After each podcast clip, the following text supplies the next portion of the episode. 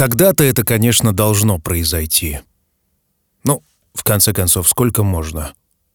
14 лет в эфире. С 2007 года Чил в той или иной степени присутствует на радиостанциях, в интернете, в подкастах, в социальных сетях.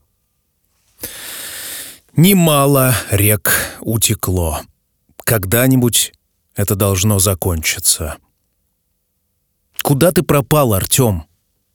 Чил, ты в порядке? Что случилось? Да ничего не случилось, дамы и господа.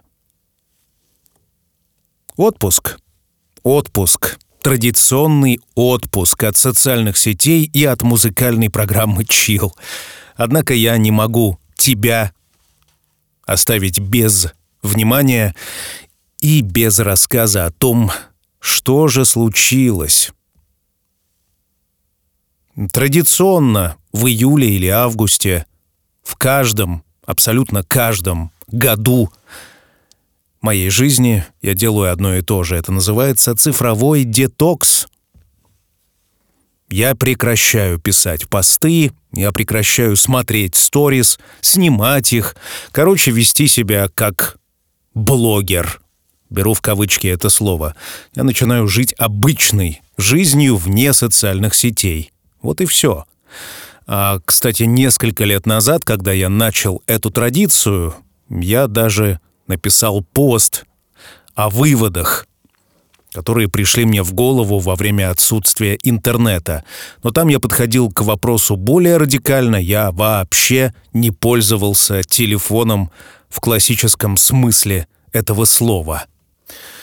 Я купил себе старый-старый телефон Nokia, кнопочный, на котором нет интернета, и пользовался только им. А современным смартфоном типа айфона вообще не пользовался.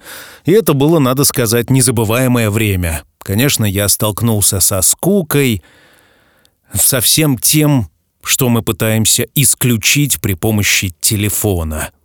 Так сказать, заполняя эфир своего внутреннего пространства. Это был достаточно радикальный эксперимент.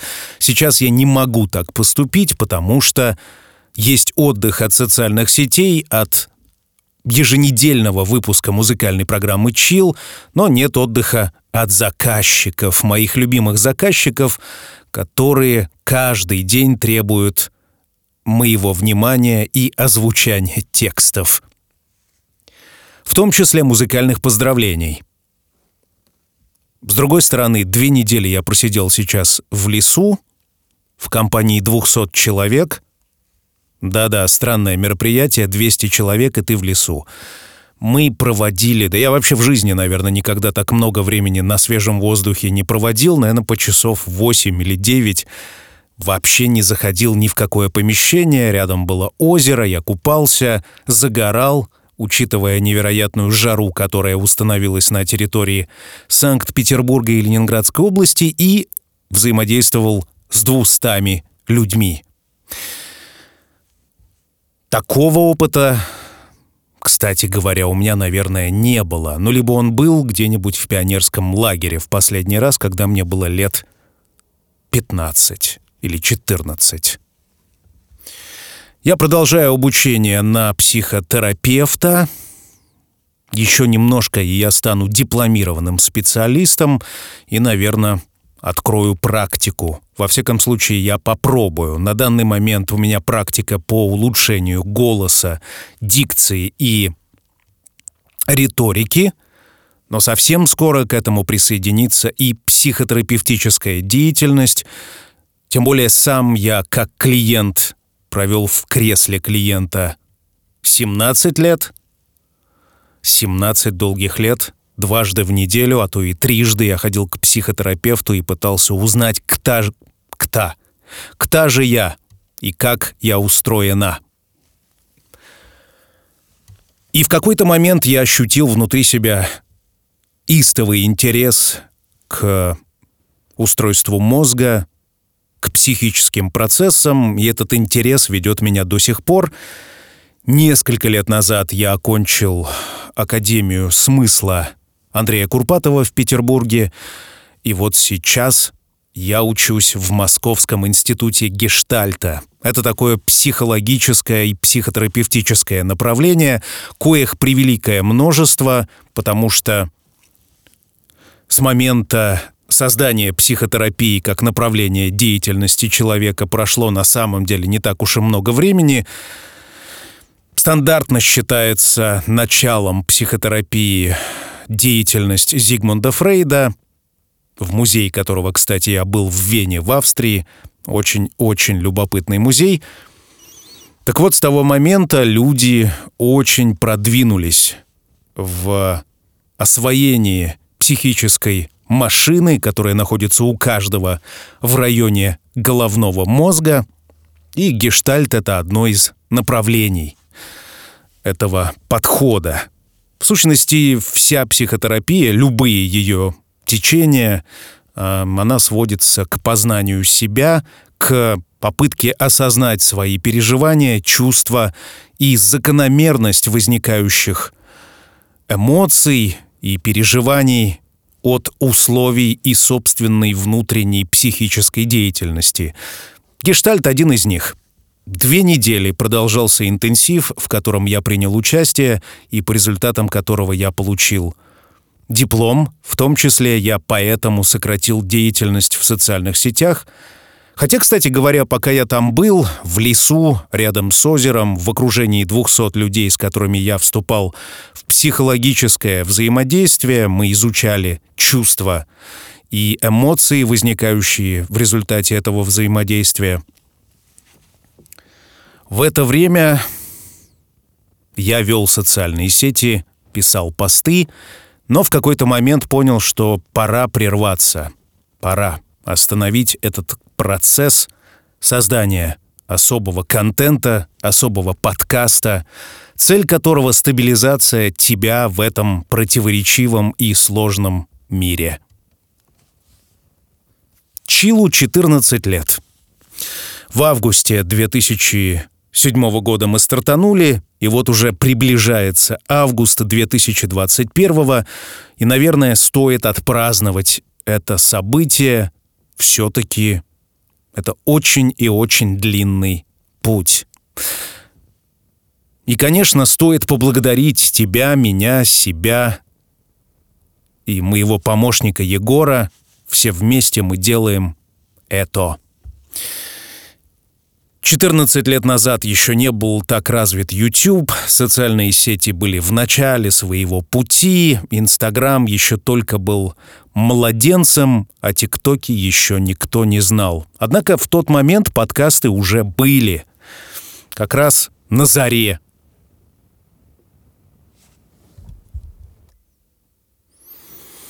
Как раз на заре своего существования.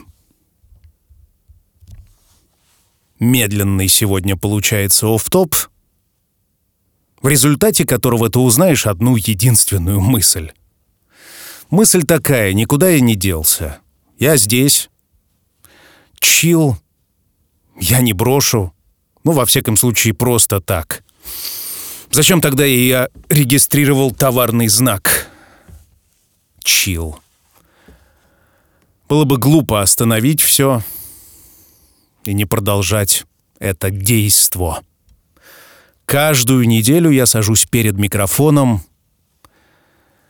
Каждую неделю я отслушиваю десятки, сотни новых композиций, чтобы найти то самое настроение. Так почему я должен закончить это?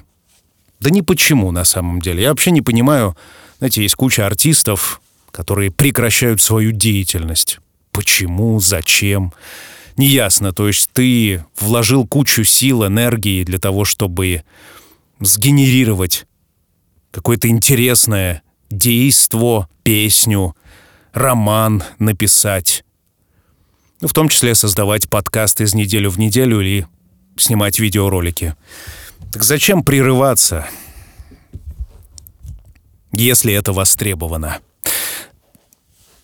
На самом деле это востребовано. Количество людей, которые слушают чил, оно большое. Ну, может быть, относительно мира, и не такое большое, однако относительно моей песочницы большое. И ты знаешь, о чем я подумал? Я вот начал думать про популярность и известность.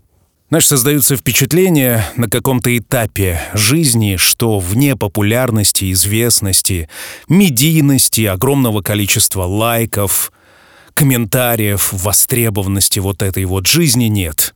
Жизни нет. Особенно этими мыслями больны люди, живущие в столицах. Они просто поражены этим и чувствуют себя э, непризнанными, незамеченными, убитыми из-за отсутствия всего этого. И вчера я такой марафон совершил. Я посмотрел очень-очень много интервью с известными и медийными людьми, действительно известными и действительно медийными, у которых толпы поклонников, толпы людей, которые их обожают, равно как и ненавидят. Так вот, вывод такой. Популярность — вещь сложная в самом деле.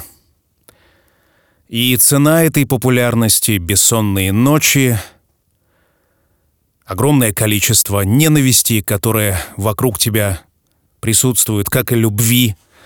И это, конечно, вызов. Но представь, вот живешь ты свою жизнь, и знаком ты с двустами людьми максимум, которые к тебе как-то там относятся, кто-то хорошо, кто-то плохо. Ну, в основном хорошо, потому что те, кто плохо к тебе относятся, ты им не нужен, не интересен, и как бы, и слава богу, что тебя нет.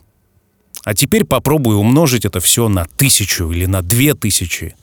Количество реакций, количество желающих тебя сожрать, использовать, э, что-то с тобой сделать, тебя полюбить. Вообще желающих с тобой как-то провзаимодействовать умножь на 2, 3, 4, 5 тысяч. Я очень внимательно слушал и смотрел этих ребят, которые дают интервью. Еще лет 20 назад я думал о том, что вот, вот, ты такой весь востребованный, тебя зовут на интервью, это же мечта, тебя все любят, все хотят, все желают. И с одной стороны, да, а с другой — послушать истории этих людей.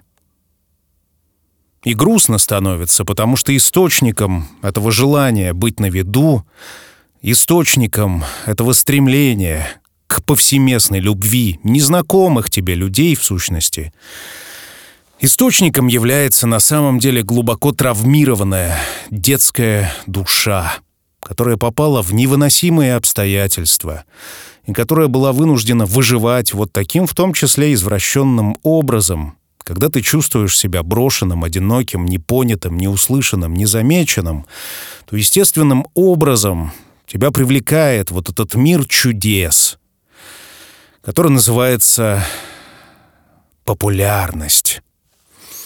И это очень манит израненную душу оказаться в мире, где все чудесно, где тебя бесконечно любят. Но сложность заключается в том, что это большой соблазн, огромный соблазн. И вообще на самом деле человеческая душа, моя в частности, твоя, мы все в той или иной степени склонны к зависимостям, к желаниям, к маниям и ко всему такому подобному. Если с психотерапевтической точки зрения посмотреть на вот это стремление к счастью, к удовольствиям, весь этот гедонизм, которым наполнено сегодняшнее общество — это глубоко ущербная ситуация, потому что чем больше ты наполнен этими желаниями, которые непонятно как удовлетворять, тем более ты будешь разочарован. И лично мой опыт говорит именно об этом. Да и не только мой. Йога говорит об этом. Библия говорит об этом, в конце концов. Я вижу, что единственная возможность добиться удовлетворительного существования на нашей грешной планете — это найти ту самую пресловутую точку ноль. Как говорят буддисты, страдания в наших желаниях. Откажись от желаний, и ты придешь в равновесие. Я вижу это на своем опыте. Чем меньше желаний, точнее даже не желаний, а гонки за ними, тем более гармонично и стабильно я себя чувствую. И это очень и очень важно. И, к счастью или к сожалению, мир не устроен линейно. Туда, где все хотят быть, не всегда лежит счастье и удовольствие. Даже наоборот. По-моему, счастье и удовольствие лежит вдалеке от этих широких троп, удовлетворение всех твоих желаний, которое тебе пытается навязать общество, наше любимое. Простой пример. Две недели я сидел в лесу. Вокруг меня было озеро, сосновый лес, вкусно пахнущий, и палатка. И удивительным образом все совпало — Конечно, моя психика за счет долгой-долгой психотерапии была готова к подобному опыту, но есть с чем сравнить. Насколько неестественно устроена среда в городах, хотя делали ее люди.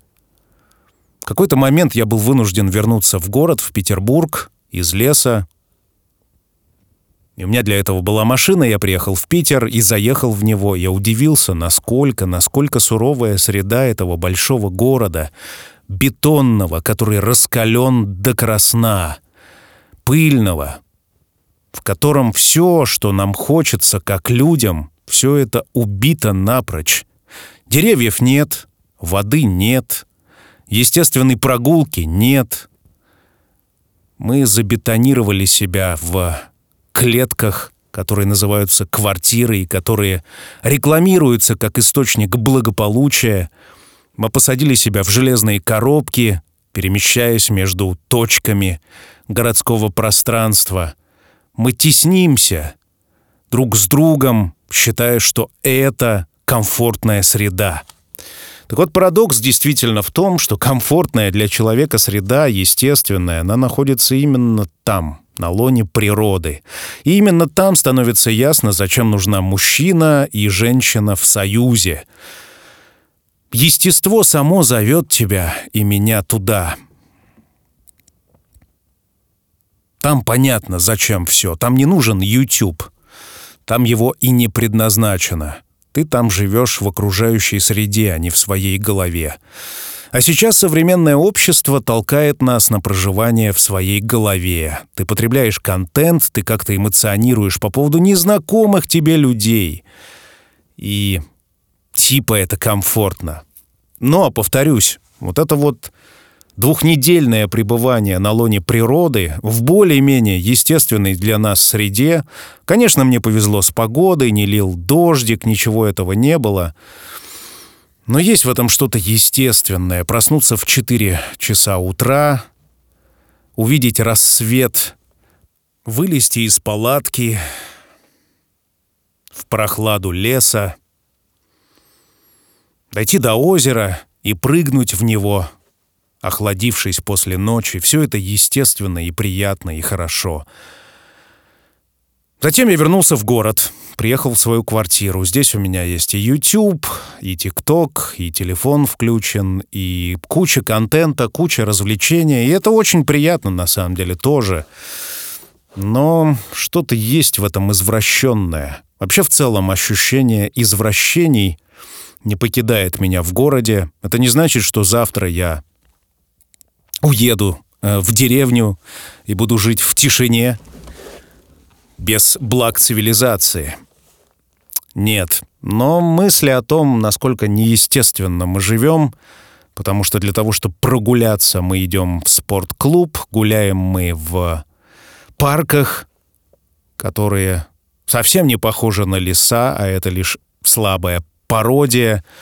Выполняем физические упражнения в спортивном зале, сами за это платим, вместо того, чтобы выкорчевывать деревья и строить дома своими руками. В этом смысле моя сегодняшняя позиция где-то перекликается с героем фильма «Бойцовский клуб», которую исполнил роль которого исполнил Брэд Питт. Если ты помнишь, он сказал, что я вижу цивилизацию, где люди в шкурах перемещаются по прериям и живут естественной жизнью, как животные. В естественной среде обитания подверженные воздействию только инстинкта самосохранения, инстинкта выживания. И, наверное, в, какой-то смы... в каком-то смысле мы живем в более гуманистической среде. Сейчас все это доходит до абсурда. Мы должны уважать чужие мнения, чужие позиции. Не дай бог... Э, так сказать, возжелать какую-нибудь женщину или какого-то мужчину. В Испании предлагают подписывать договора перед тем, как вступить в интимную связь. Короче, человечество двигается в какое-то, ну, в вырождение, в сущности, да. И семейные ценности, которые даже в советском обществе были очень и очень развиты за счет вот этого взаимодействия внутри токсической среды социальных сетей в наших головах тоже отпадает, и человечество стремительно-стремительно меняется, и мы вместе с ним. Я верю на самом деле, что чил... Так тоже, в общем, не очень естественное образование, то есть такое, как и музыка, это все придумано головами большинства людей для развлечения, в сущности. И вообще весь интертеймент придуман от того, чтобы не сталкиваться с природой в ее истинном таком мощном проявлении чил, я надеюсь, будет нести внутри себя эту философию присутствия и естества. Конечно, сложно считать, что при помощи музыки и смутных речей между ними, между, я имею в виду, треками, можно изменить пространство, время и других людей.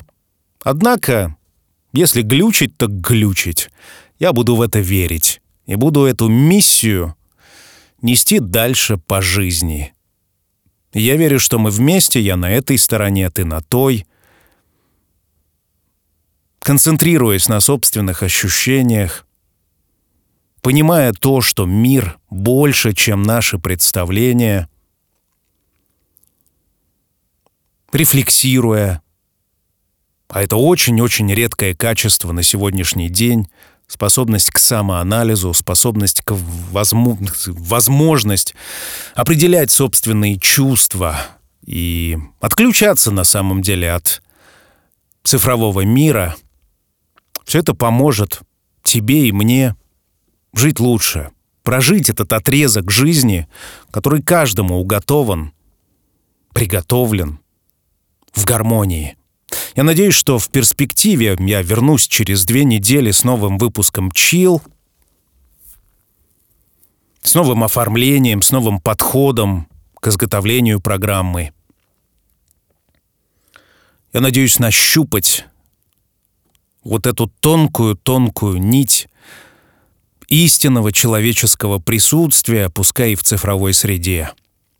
И пусть мой голос будет для тебя сигналом, что здесь есть живой человек. И мы, перестукиваясь в этом изолированном, одиноком, в общем, мире, мы будем знать, что мы есть друг у друга. И это немало, я считаю. В сложные моменты своей жизни, когда я слушал радио, вокруг меня были люди, но я чувствовал себя очень и очень одиноким и брошенным. И вот этот голос, который сквозь провода передавался через пространство и время мне, он для меня был очень важен. И я верю, что ты сейчас 14, 15, 16 июля 2021 года, а может быть, ты слушаешь это намного позже, в 2022, я не знаю, что мой голос вернет к тебя вернет тебя к ощущению, что ты не один, что ты не одна. Я есть здесь, на этой планете.